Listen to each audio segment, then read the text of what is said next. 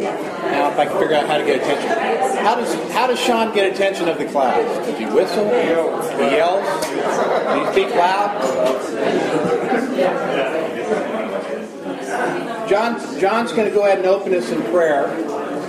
We're actually Okay, So down.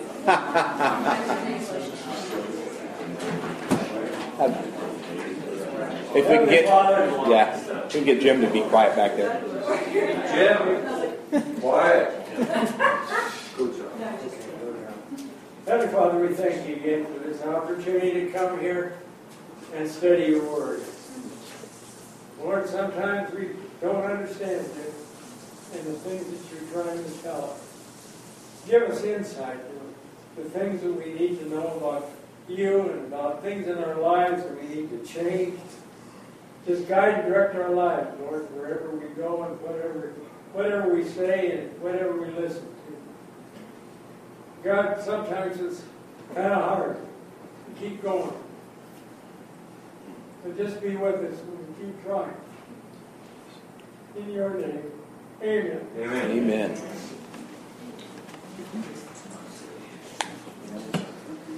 Well, for the last couple weeks, you've had Sean talking about covenant, correct? I uh, I know it's on the uh, the website that you can download, but I have been remiss in my homework, and so I haven't had the chance to listen to what Sean had to say. Uh, I'd like to do a little bit of a recap. Where we're at this morning is we're going to take a look at 2 Samuel, uh, the first chapter. And I want to kind of recap what uh, Sean was uh, covering and where we were in 1 Samuel as we jump into 2 Samuel. But as is my custom, I thought we'd start with the psalm. Uh, take a look at Psalm 62.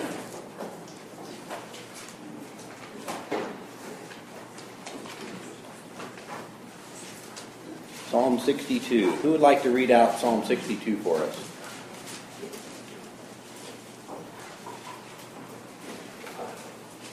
Volunteers? Mike, Mike, you read it? Okay. Uh, my soul waits in silence for God, for God only. For Him, for Him is my salvation.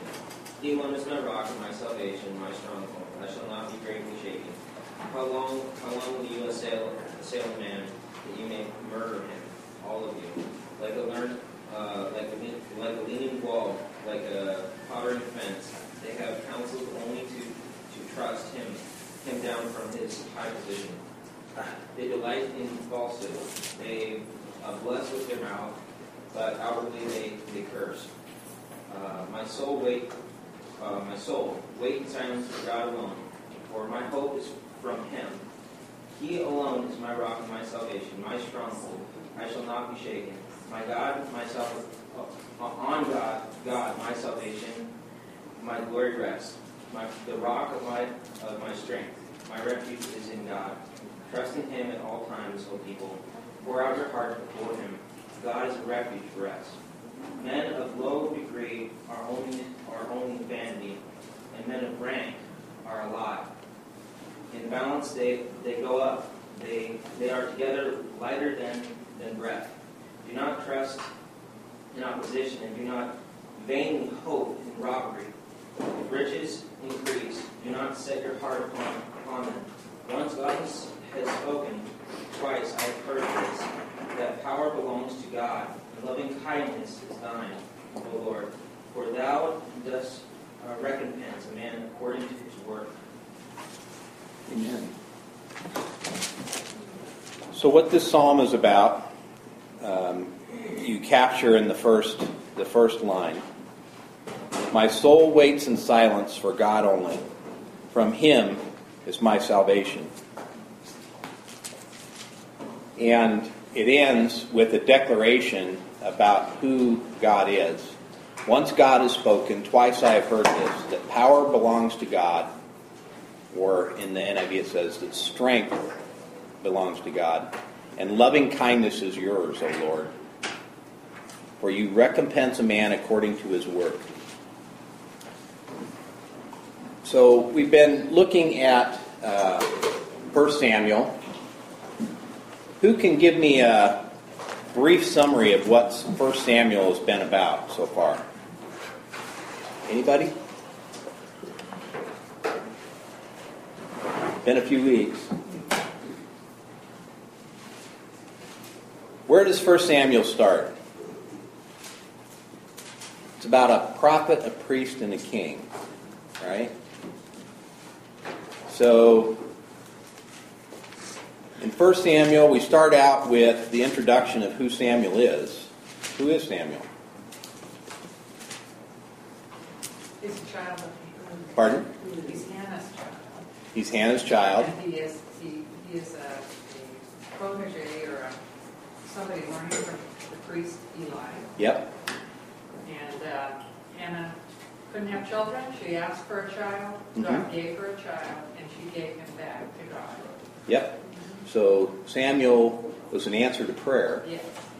And um, as a result of this faithful woman and her uh, dedication to the Lord, she took God's prayer and basically gave it back to him, God's answer to prayer. And so Samuel was set aside from before birth to be God's spokesman. So he was a very powerful and famous prophet, partially because of the story of how he became a prophet, but also because he was faithful to speak what God asked him to speak, even when it was really hard. And it was a very difficult time in the history of the uh, nation of Israel. They hadn't become a nation yet. They were, had come out of captivity in Egypt.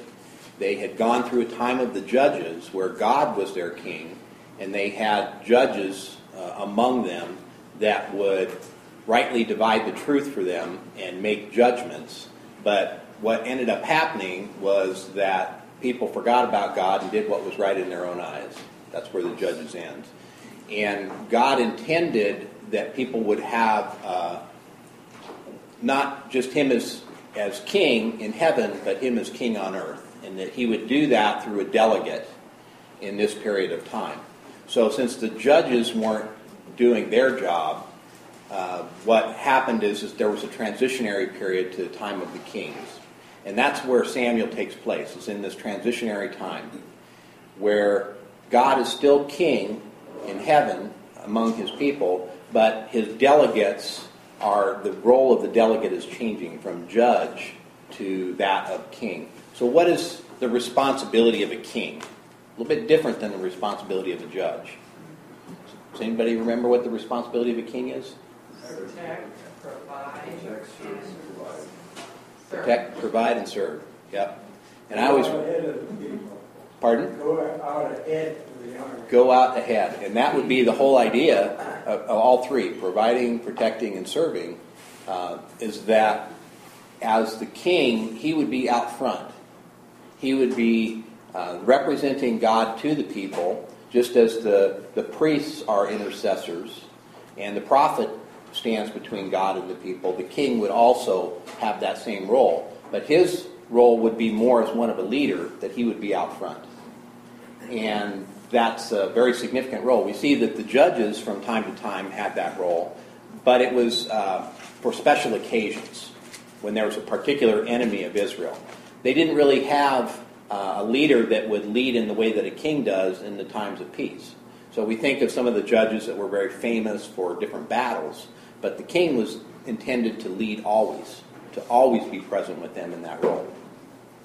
So we see that Samuel came as prophet, and interestingly, in this time of transition, his, uh, his role as a judge was diminished.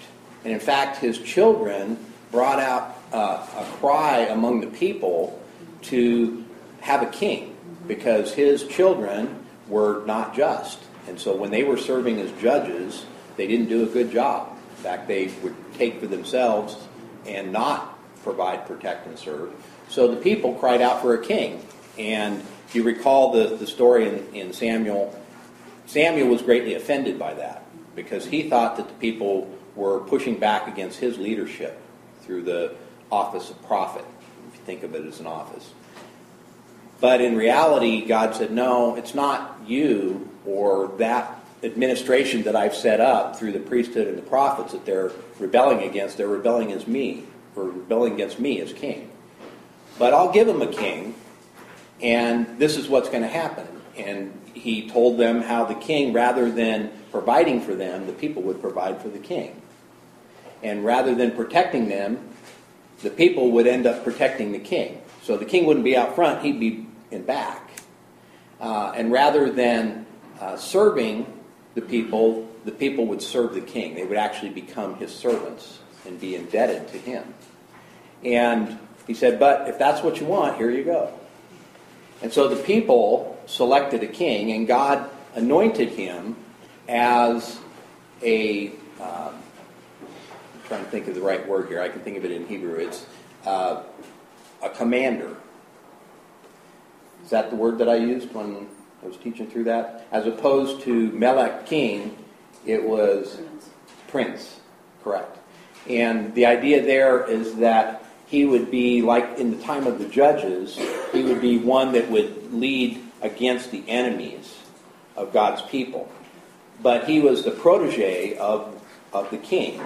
So the idea is, is that he would be a type of the, the true king that would come. And that's why uh, the word is, is translated prince a lot of times, because the prince is the one that's going to become king. Well, that was Saul. Saul was selected among the people. They saw that he was a foot taller than everybody, which was pretty distinguished in that period of time. He came from a, a wealthy family. And coming from a wealthy family and being very handsome and distinguished, they thought, this is the guy. It's interesting. Uh, side note, I don't know if this is a side note or not, but my, uh, my boss at work has this theory that the best looking person is elected president. Right? Pardon? Or, or tallest. And so he bases this on recent history and uh, the prevalence of media in selecting people for public office today.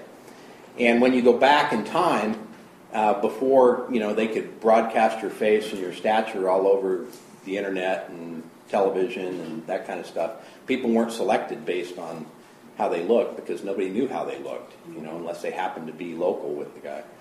But today, you see that people select that way. They, they look at the outward appearance and they make a judgment. We sit in judgment and we select a person based on what's on the outside. And we don't look at what's going on on the inside. It's very hard to look at what's going on on the inside today because uh, we talk about spin in media and they try and project what's going on on the inside, but really it's all about building that outside facade. And that's actually how Saul got selected among the people as king. Right? He it was a small community at that time, so people could look at him and they could say, "Here's this Benjamite," and, and Benjamin was a favored tribe. They had a, a particular place in the land that was strategic, and I'll go ahead and bring it up here. So if we uh, zoom in just a little bit here, so that's what, what you're seeing here is you've got the Sinai Peninsula, you've got Egypt over here, you've got this little strip of land right here that was Israel. And so when the Egyptians or the Israelis came out, they came down through the, the wilderness and then up, actually over here, and then into the promised land. Where they came into the promised land is this area of the Benjamin Plateau. So the tribe of Benjamin was actually given that strategic location. And that made Saul even more attractive as aha. Not Michael. Uh, I forgot my Bible this morning, and all my notes are in it, so I'm just shooting from the hip here. Uh, not actually. I had a few notes. Let me give. Okay, there we go. Take two seconds here to get organized. Okay, there we go. How can you go anywhere without your Bible? Well, it happens. So Saul was selected because he was a man in a strategic position in a strategic land uh, and from a strategic family. And so the people said, "Make him king." And God said, "Okay, we'll anoint this one as king." But he was more interested in what was going on on the inside than what was going on on the outside. God is. And so he said that he was, when Saul disqualified himself through disobedience, because Saul had an opportunity. Even though he came from this place of privilege, he had an opportunity to be uh, schooled in God's character school and to respond favorably to what God was asking him to do. And that we understand that that takes place through obedience. God reveals his will to us, and he does that through the prophet and the priest and the king. And in revealing himself to us, we have the opportunity to respond. Well, Saul had that same opportunity. And in fact, he started out well, and he went uh, initially to this area called. Uh, now I did it. yeah. Tell you, this is this is a great day. So he went initially to a place up here called Jabesh Gilead, which is up in um, kind of a high plateau area. It's a fertile area where they have cattle and that kind of stuff in this area. Oh, there it goes. And he came from this area in the Benjamin Plateau, and he heard that the uh, Jabesh Gilead folks were being oppressed by the Ammonites.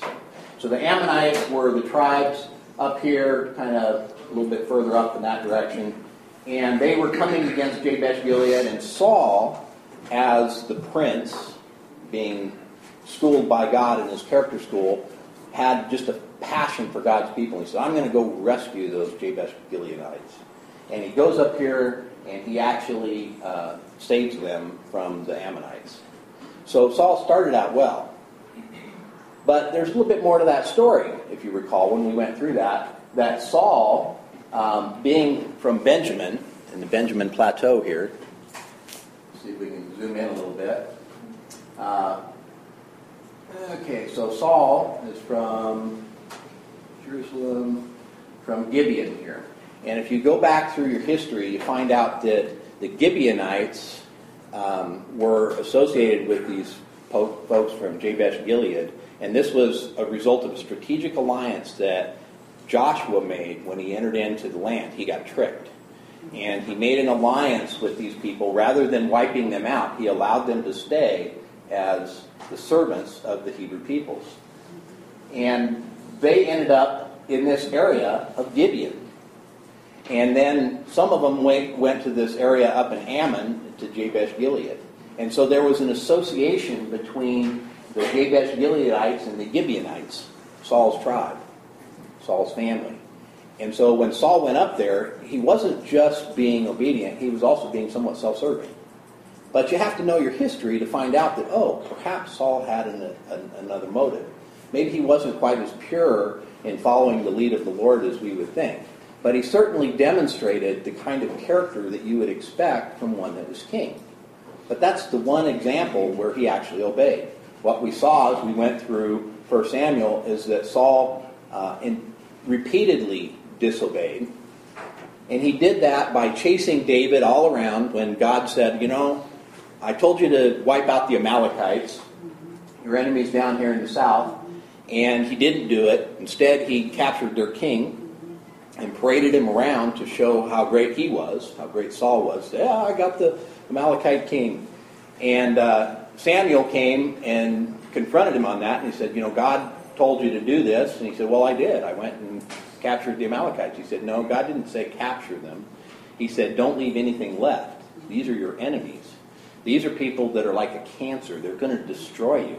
And we find out that as a result of Saul's disobedience, later on in history, those same peoples rise up against the, the Hebrews in Persia. So this happens hundreds of years later.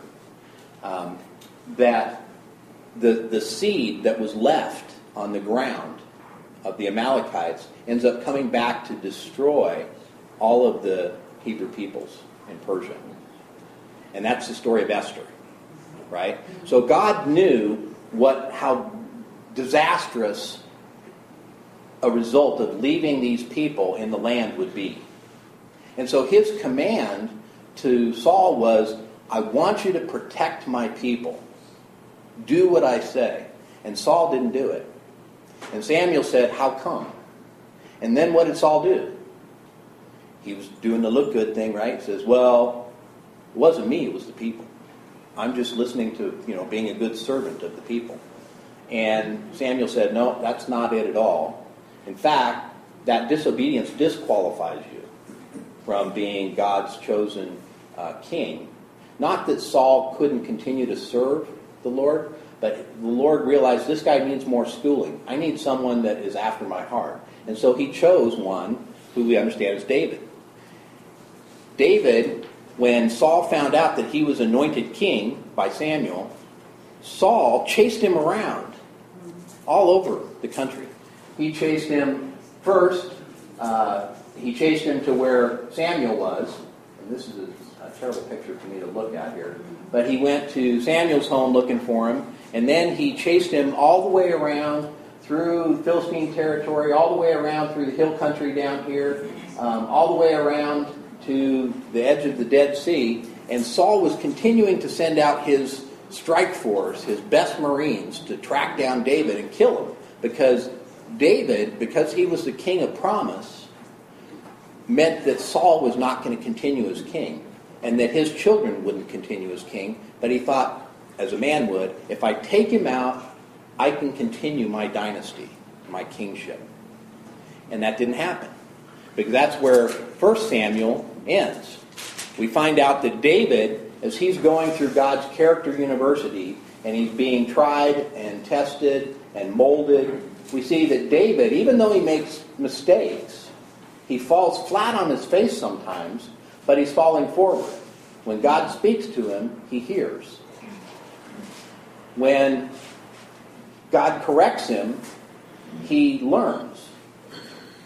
So David is actually, what you see is when he gets into these tight spots, what Saul does when he gets into a tight spot is he calls out the Marines. He says, I need to be protected. I need to be served. I need to be provided for. Therefore, let's call out the Marines and have them provide that service for me and keep me safe. And let's have them go take out David. Right? What David did is he sought out the will of the Lord. He sought out the word of the Lord. He sought it out through the prophets. He sought it out through the priests. And finally, he sought it out through a direct communion with God. And we saw that as he had to make some very tough decisions. David ended up down here. Well, there it is again. Uh, he ended up down here in Gath, which is the city of Goliath. Uh, so Goliath was a was a big man, literally, in Gath, and David took him out at a, a battle very early in his life here in Azekah, very close to Gath. And actually, it was Elah, this valley that runs right down here uh, by Azekah, and that's where the the battle of David and Goliath was fought. And we understand that as a battle. Actually, for David, it was a very short uh, episode. Uh, for the Hebrew peoples, it was a very big victory because when David demonstrated what God was doing for the people, all the people got excited and they chased him all the way down this valley, all the way back to Gath, and actually up to some of their other cities too, Ekron, and, and they, so they the the Hebrew children then at that point got excited about what God was doing, and that was attributed to Saul's leadership, if you recall. And but David was becoming a great warrior, and Saul got jealous, and that that's what kind of kicked off this whole thing. Well, David, as he's running from Saul, he realizes he can't be safe anywhere from Saul's reach unless he's in the enemy's hands. So he actually makes an alliance with the king of Gath. And the king is pleased with David because David's a man of good character. So the king gives him, the king of Gath, uh, Philistine, gives him the city of Ziklag down here. Ziklag uh, was originally promised to the tribe of Judah. And when Joshua came into the land and they had a conquest of this area, they never did take Ziklag. So until David, even though it was promised to the Jewish peoples, they never took it. But it was given to them by their enemy, by the king of Gath. David then took that community and made that his home base. And in the final throes, when Saul is at the last of his days, uh, the I'll zoom out just a little bit. The Philistines muster their army. There we go. Philistines muster their army. They take from their five cities Gaza, uh, Ashkelon, Ashdod, uh, Ekron, and Gath. So that's their pentapolis there. And this is their primary area of security and wealth. They marched up to the area of Aphek, which is where they had defeated the Hebrew children before. They mustered their army there, and then they continued north through this valley here. Probably came out uh, either just to the east of uh, Mount Carmel here, or came out of Megiddo, and then they marched across. This is the Jezreel Valley here. They marched across, and they ended up on this hill right here. And Saul and his army came across the patriarchal highway and popped out here and ended up on Mount Gilboa. And that's where the final battle took place. At this point in time, Israel became a captive again of, uh, in this case, Philistines. And they lost. They lost that battle, and Saul was killed. And they took Saul and his sons, he had sons there with him in battle, and when they found their dead bodies, they took them and nailed them on the wall of a, cha- a place called Bethshan, which is right there. It's. And so they took them from Mount Gilboa and they nailed them to the wall as the Philistines did, as a way of saying, hey, our God is bigger than your God. We're greater than you are. And they subjugated all of Israel at that point, the Philistines did. David was invited to that battle from Ziklag here. And he actually marched with the king of Gath up to Aphek and said, I want to be part of this battle. He was on the wrong side. He was on the Philistine side. But the Lord knew his heart that David was going to be faithful and loyal wherever God had put him. And he didn't want to compromise David's leadership of the future nation of Israel. So God took the influence of these other uh, four kings here to convince the king of Gath that no, we don't want him with us. He was an ally of Saul. So they sent David back to Ziklag. And if you recall, in Ziklag, what happened was David got back there. So David got back to, to Ziklag down here. And when he got there, he found out that the Amalekites, who Saul was originally supposed to wipe out, right, had come and raided and taken wives and children and animals and basically left the town a ruin. So they came in, had a big party, took all the all the wives and kids, and left. David mustered his men after a march all the way back from Aphek to Ziklag. He gets there, they're all tired, and he says, We're going to do something about this. Let's go get our people. So he comes and he crosses here at the, the brook Besor, and he chases the Amalekites down here, and he actually destroys all but 400 of them that get away. Some young Amalekite boys on camels go shooting off into the desert down here, and he they, so they escape. So the Amalekites aren't wiped out, but at that time David does what Saul was supposed to do, and he brings back the people to Ziklag unharmed and restores that city. Not only that, but he takes the booty from the battle and he distributes it among those that he knows. That's where our story takes off. Is that David had been down here in Ziklag.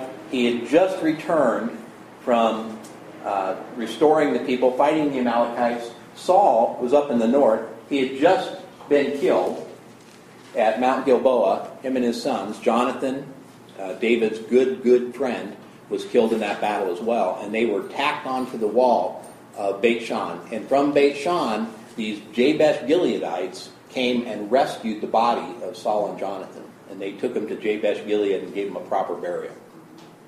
So Saul did get a proper, well, they were cremated, but so that would not be the way they would normally do it. But that was, I mean, he, he wasn't totally dishonored in his death. He wasn't left nailed to a wall because that was a great dishonor. These bodies were headless. Yes, they were beheaded. That's a very important part. It's a very important part because that declares who's who's king, right? In the the way of the world, when you take somebody's head, um, you've taken all of their power and authority, right?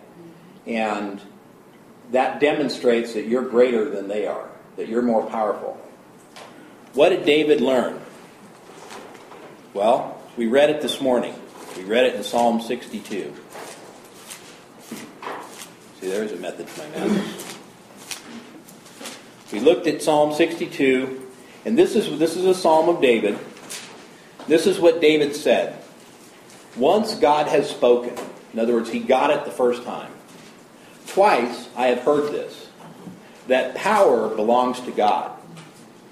It doesn't belong to the guy who took the head. It's all according to God's plan and God's purpose. And this is what David had been learning in his wanderings.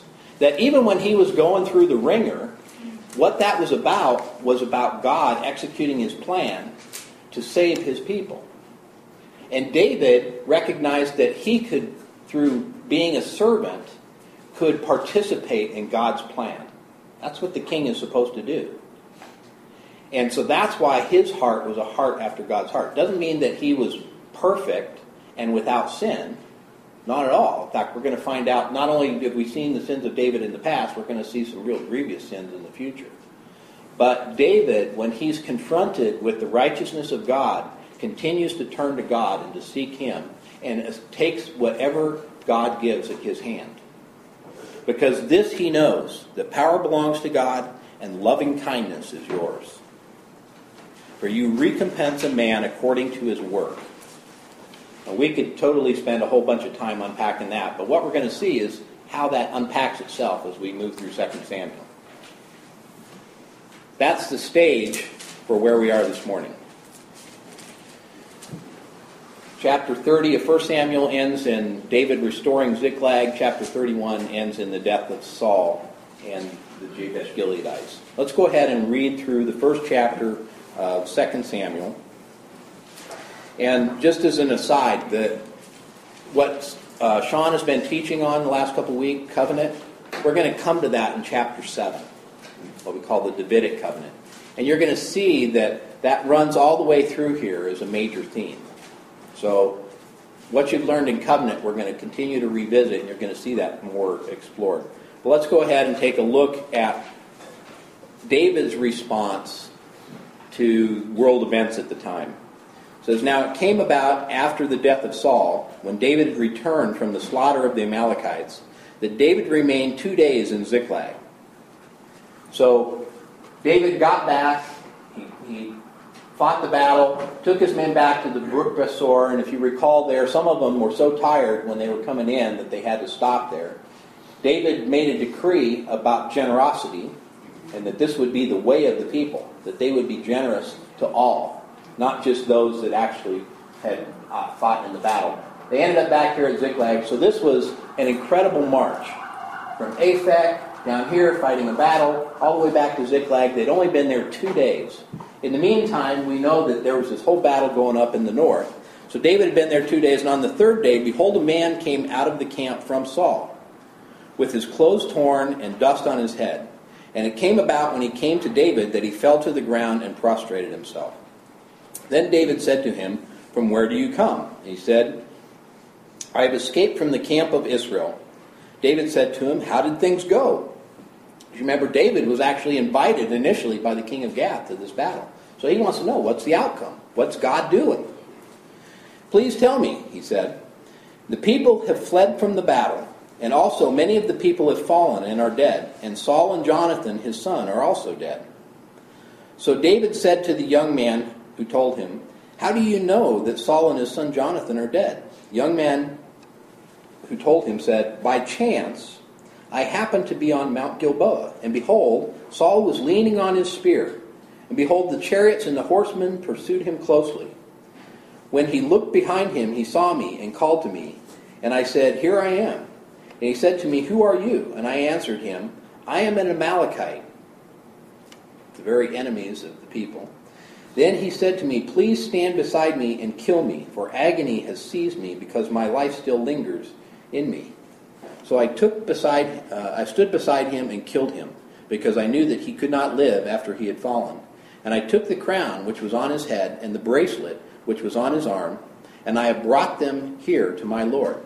Then David took hold of his clothes and tore them. So also did all the men who were with him. They mourned and wept and fasted until evening for Saul and his son Jonathan and for the people of the Lord and the house of Israel, because they had fallen by the sword. David said to the young man who told him, Where are you from? And he answered, I am the son of an alien, an Amalekite. Then David said to him, How is it you were not afraid to stretch out your hand to destroy the Lord's anointed? And David called one of the young men and said, Go, cut him down. So he struck him and he died. David said to him, Your blood is on your head, for your, your mouth has testified against you, saying, I have killed the Lord's anointed. Then David chanted with this lament over Saul and Jonathan his son, and he told them to teach the sons of Judah the song of the bow. Behold, it is written in the book of Jashar. Your beauty, O Israel, is slain on your high places. How have the mighty fallen? Tell it not in Gath, proclaim it not in the streets of Ashkelon, or the daughters of the Philistines will rejoice, the daughters of the uncircumcised will exult. On mountains of Gilboa, let not dew or rain be on you, nor fields of offerings. For there the shield of the mighty was defiled, the shield of Saul, not anointed with oil. From the blood of the slain, from the fat of the mighty, the bow of Jonathan did not turn back, and the sword of Saul did not return empty. Saul and Jonathan, beloved and pleasant in their life, and in their death, they were not parted. They were swifter than eagles, they were stronger than lions. O daughters of Israel, weep over Saul, who clothed you luxuriously in scarlet, who put ornaments of gold on your apparel. How have the mighty fallen in the midst of the battle? Jonathan is slain on your high places. I am distressed for you, my brother Jonathan. You have been very pleasant to me. Your love to me was more than wonderful, uh, was more wonderful than the love of women. How have the mighty fallen, and the weapons of war perished? So, what's happening here? Who can tell me? So I took the story up to this point. What just happened? You guys are shy this morning. God's prophecy came true about Saul. Pardon? God's prophecy about Saul losing his kingdom and his sons came true. Yep. Uh, so God's prophecy came true about Saul and his sons. And we understand then that David must have been reassured that the prophecy concerning him would also be fulfilled.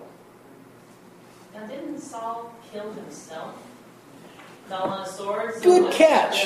Good saying, catch. Oh, I killed him. Is he was going to get a reward or something because David Yeah. have hated him? Yeah, good catch. So when we look at chapter 31, just right before this, we see what the, the, uh, the narrator has told us what really happened. David doesn't know this. Remember, he's been out in battle and he just got back. And I don't know about you guys, but when I've been out in battle like that and I come back, I need two days of sleep just to catch up. And so I can imagine David is, you know, trying to recoup, has no idea what's happened. He says, this guy comes in, he says, tell me, what's the scoop? Tell me what's going on. So he doesn't know, but we know. The narrator uh, intentionally positioned this story right where it is. Because this isn't just a transition of the throne, this is a statement about people's character. So in chapter 31, we see that Saul, in the heat of battle, is wounded by the archer. And in this wounded condition, he knows that he's not going to prevail, that Israel is going to fall. So he asks his uh, bodyguard to kill him. And his bodyguard says, No way. I'm not going to kill the Lord's anointed. So Saul takes his own sword and he falls on it. Now, what this Amalekite says is a little bit different story. Right? He says, Well, Saul had fallen on his spear and was not dead. Well, when you go and you look at chapter 31, when Saul committed suicide, fell on his sword, his bodyguard sees that he's dead. And his job is to protect the king, and he's failed in his primary job. So he kills himself. So the bodyguard verified that Saul was dead before anybody else showed up. And as a result of that, took his own life. Now, I don't know about you guys, but if my job was to protect somebody, and if I couldn't do it, that my life would be forfeit, because that's what was happening, the bodyguard's life was forfeit as a result of the king dying. So he had to die too. Nobody was around at that point to verify that. Now, if I was that bodyguard, I'd make darn sure that Saul was dead. Because he, his life was not forfeit until Saul had actually died. But this Amalekite comes in and says, no, Saul wasn't really dead. And there wasn't any around him. You know, there was many slain, but, but uh, Saul was still alive, and he was actually on the run, is what he says, but he was mortally wounded. And so he asks this Amalekite to kill him because the guy admitted he was an Amalekite, right? And would, would Saul really do that? So this Amalekite's spinning a yarn. And he's probably doing that because he wants some advantage. What did he bring? Crown. He brought the crown And bracelet. and the bracelet, which are the signs of royalty. The crown doesn't make the king, but the king wears the crown. Right? So he comes to the one who is an enemy, but he comes bearing a promise of power. And that's what he brings. He brings the crown. He says, Here's the, you know, Saul was slain. I know he was your enemy. He chased you. You actually uh, aligned yourself with the Philistines, so you must be safe. Here you go. Here's Saul's crown. Now, what are you going to do for me? And so David inquires further. He says, What's this? And he finds out the guy's an Amalekite. What was the command of God about the Amalekites? You'd wipe them out. So David does what God had told the king of Israel to do. He kills the Amalekite. Now you might say, well, this just seems pretty brutal. I mean, the guy comes to him, and at this point, he's come into the camp, so he's going to be stripped of all of his arms and all of that. But David says, kill him. Because God said to do that. And so that's what happens. The enemy of the Lord, who, trying to get advantage and manipulate, ends up having the whole thing backfire on him. That's what we see in Psalm 62. The person is recompensed for their work. What that means is that God knows what his plan is. You're not going to trick him into thinking that something else is supposed to happen. He knows how history is supposed to unwind. He knows what his plan is in the large for all of humanity and for us individually. And we have an opportunity to participate with him or to push back against him and make our own story. And that's what this Amalekite was doing. He was pushing back and saying, I have this, this other story. This is my story. And David knew what the story of God was. And he said, We're going to execute God's story, not your story. That's what's happening here. And then David has a, a response because he knows that Saul has fallen, because you don't end up with Saul's crown unless Saul has fallen. Right? So, what's David's response to all this? I mean, he takes out the Amalekite, but what's his additional response? Mourning. Mourning. He grieves. And that's exactly what we see here. He, he grieves, and all of his men grieve. Now, you got to remember, his men were with him when Saul was chasing him. So, they probably are wondering, number one, what David's up to letting Saul go free when he had multiple opportunities, two very clear ones, to take Saul out when Saul was his enemy. And yet David was always choosing what God said was right and what God said was good. So God had appointed Saul to protect the people. And as long as Saul was still in that position, David was going to honor that, even to his own detriment. His men saw that and said, Are you crazy? What are you doing? And David said, Look, this is what God is up to. This is what he's teaching me. You have an opportunity. If you're going to follow me, you're going to follow God. And so his men learned from him in his leadership what it meant to be faithful and what it meant to be a man after God's heart. That's what David was teaching his men, what he was learning. And that's what we do as Christians. As disciples, we disciple others. I don't know if you knew that or not, but everybody in here, the reason you showed up today is because you wanted to learn something, right? What you're learning you teach. You teach by the way that you live.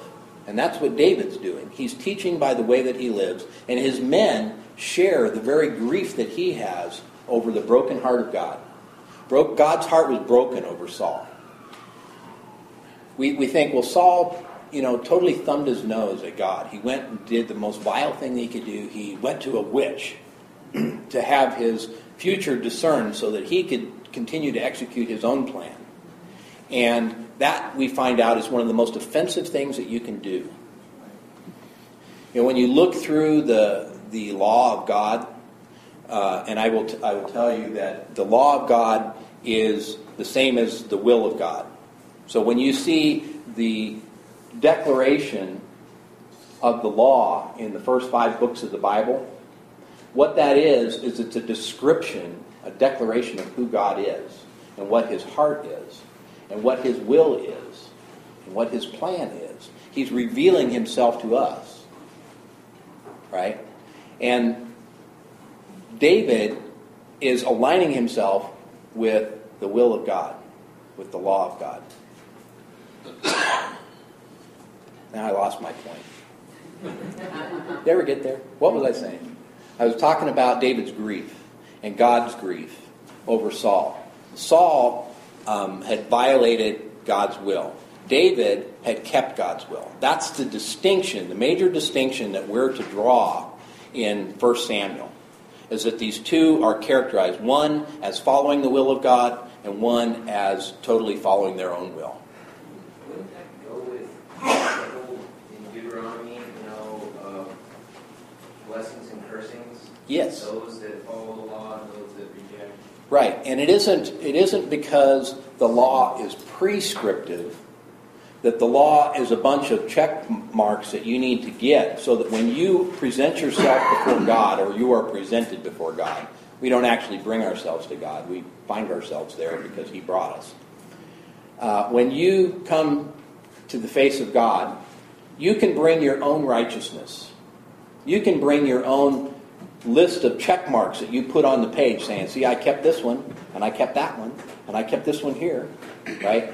That would be a prescriptive law.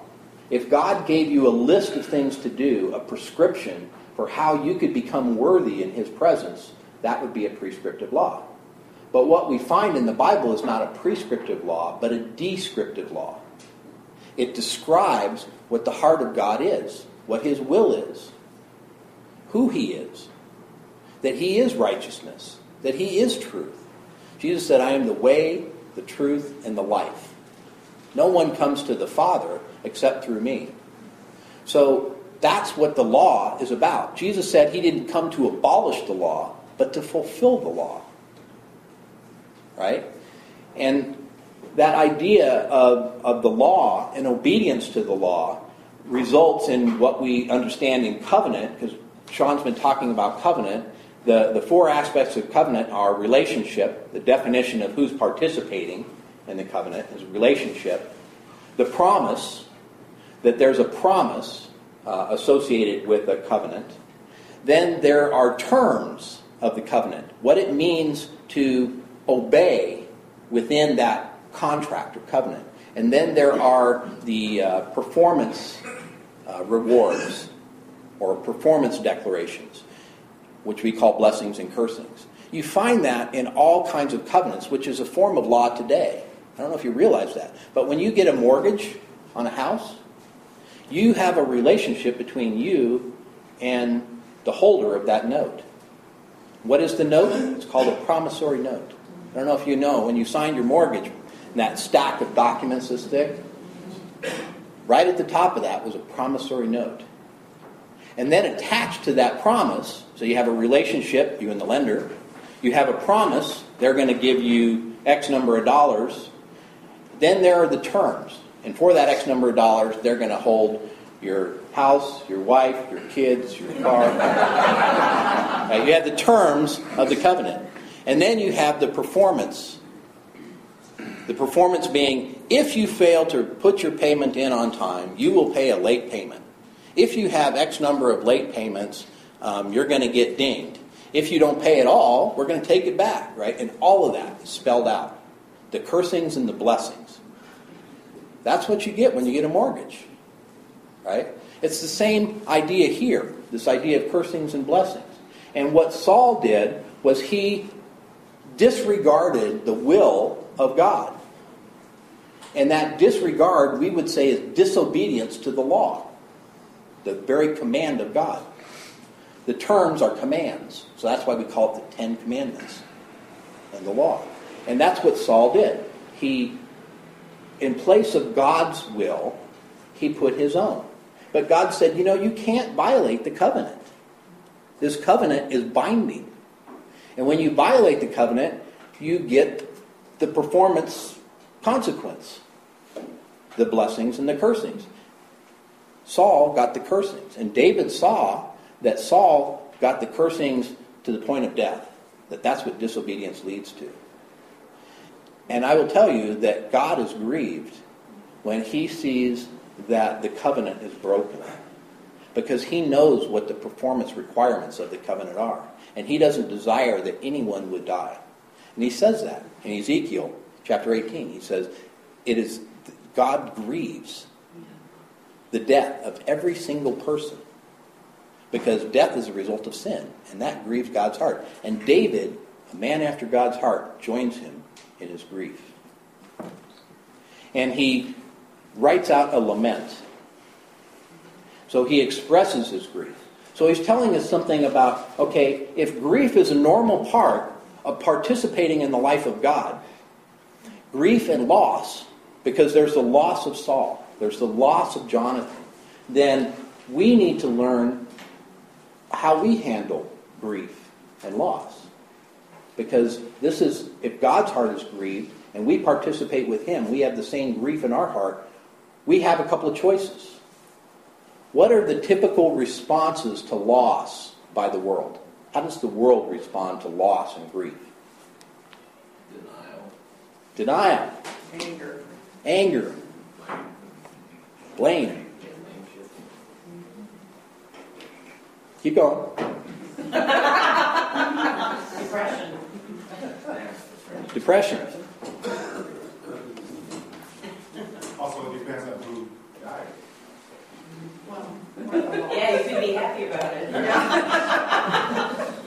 Yeah, I, I suppose that could be the case, especially if it was an oppressive type situation. It depends upon the loss, whether it's death or some other kind of loss, because Right. there are real losses in life Yes. that don't have to do with death.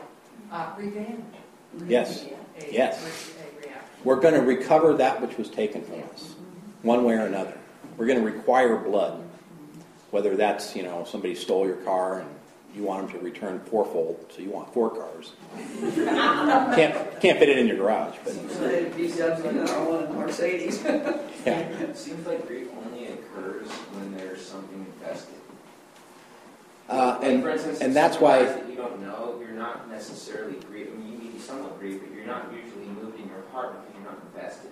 Yeah. So it seems like Right. the more that you're invested in God, the harder you will actually grieve over how bad sin That, is. that's right. So, and I, I recognize this to be true in my life. When I get up in the morning, I'm immediately faced with the evil in the world. And uh, I happen to work in downtown Portland.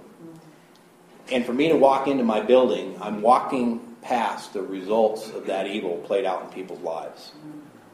And sometimes we recognize it as, well, I don't want to go there. I'll walk on the other side of the sidewalk. Or we fear for our safety right? Those are all the results of seeing the evil in the world. Now, I don't fear for my safety because Lord's got his hand on me. And he tells me that, right? Don't, don't worry about someone taking your life, your physical life.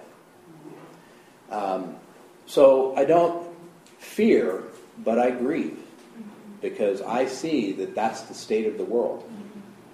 And that was the message uh, from God to Jonah. He said, Don't you realize that there are thousands, hundreds of thousands of people that are lost here? And my heart is for them. Jonah didn't have that heart, but David did, interestingly. And that's what we are to learn from this. When you feel grief, you can deny it, which is to trivialize it or to empty it from meaning, so that was denial, right? Denial is not an appropriate response to grief, even though we do it because we need to shield ourselves and protect ourselves from the emotional distress associated. So we understand that denial is one of the first things you do, one of the first walls you put up. David doesn't deny it because to deny it is to trivialize it or to empty it of meaning. He recognizes that Saul was lost, that Jonathan was lost, and that that was God's plan for his protection for his people. Now, God had a greater plan, but these people were participating in what God had ordained, and he recognized the loss. And he didn't deny it. He also didn't distract. So he faced it head on. He didn't try to devalue it, he didn't try to remove it or remove its strength, and he didn't try to disconnect from it. Instead, he wrote a lament. And you'll see in this lament, he says three times, three times, how have the mighty fallen? So he attributes to Saul something that the people wouldn't attribute to Saul. Because he recognizes the mighty plan of God, the power of God, in working to redeem his people, and the failure through disobedience of this man. How the mighty have fallen. And it grieves his heart, and he says it three times. That's what this lament is about. He says, not only that, but I want you to teach this. I want you to teach it to everybody so that they can grieve too. He wants us to grieve and not deny it. Where are we at time? Well, we're right at the end. I will uh, read the first seven verses of the next chapter. We're setting the, the framework. So, David, when confronted with the truth about where he stood in God's plan, what happened with Saul, he, he sees the fulfilling of God's plan. He participates in the fulfilling of God's plan through battling the Amalekites. And then we read in chapter 2 Then it came about afterwards that David inquired of the Lord. It's David's heart. What does God think about this? Saying, Shall I go up to one of the cities of Judah? And the Lord said to him, Go up. So David said, Where shall I go up? And he said, To Hebron. And my computer went off. I won't go there. We'll look at that next week. But Hebron is right in the middle of the hill country. It's right in the heart of Judah. So David went up there, and his two wives also, Ahinoam the Jezreelitess and Abigail the widow of Nabal the Carmelite. And David brought up his men who were with him, each with his household, and they lived in the cities of Hebron. Then the men of Judah came, and there anointed David king over the house of Judah.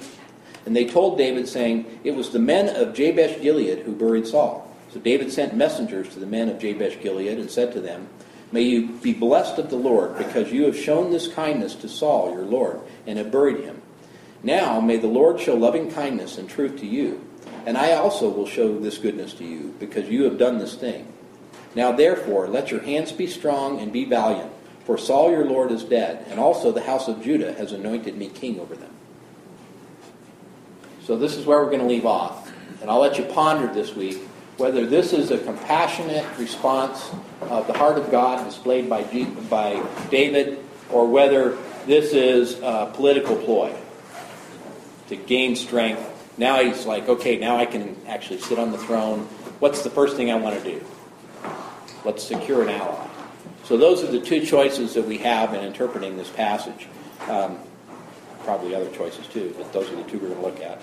Why don't we go ahead and close here in prayer? I guess before we do that, does anybody have questions on? I mean, I tend to get up here and talk a lot. Today was one of those days where y'all didn't get enough coffee or something, so there wasn't a lot of participation back. But does this make sense? What you see happening in the life of David, Yes. and how this is the heart of God, and how he actually has a message here for us. That this isn't just a distant story. This is something that we see every day. And God has called us, similar to calling David. Let's go ahead and close in prayer. Lord, we thank you so much for your word. We thank you what you're teaching us through the life of Saul, the life of Eli, the life of Samuel, the life of David. Uh, Lord, we understand that uh, as we see now the ascent of David to King of Israel and the greatest king, one that they still honor today, we're also going to find out very keen lessons about how we are to walk with you and how we are to be disciples. And Lord, help us to take those messages to heart. Help us to truly flesh them out and to seek them out in your word. Speak to us through your Holy Spirit and teach us and instruct us, Lord, in your way and your truth. And Lord, just ask a blessing on these people here today that they've uh, taken out time this morning um, to come and to, to study your word. Lord, I just ask that you would bless them, that you would protect them, that you would keep them and provide for them. Lord, uh, you've served us so graciously and with such great love. Help us to truly be affected by that and be and changed that we can love as you love. Lord, we, uh, we ask this morning that you would be with uh, Dr. Borer as he shares a message with us again this week, uh, that you would uh, empower him with your spirit, uh, touch our hearts that we would hear, touch his lips that he would speak faithfully that which you called him to do. Lord, we just ask that uh, you would keep us and allow us to return next week, unless you return, in which case we'll learn from you directly. But Lord, we, we thank you for this and help us truly to endure this day and the next as you've given them to us. Thank you, Lord Jesus. We ask this in your name.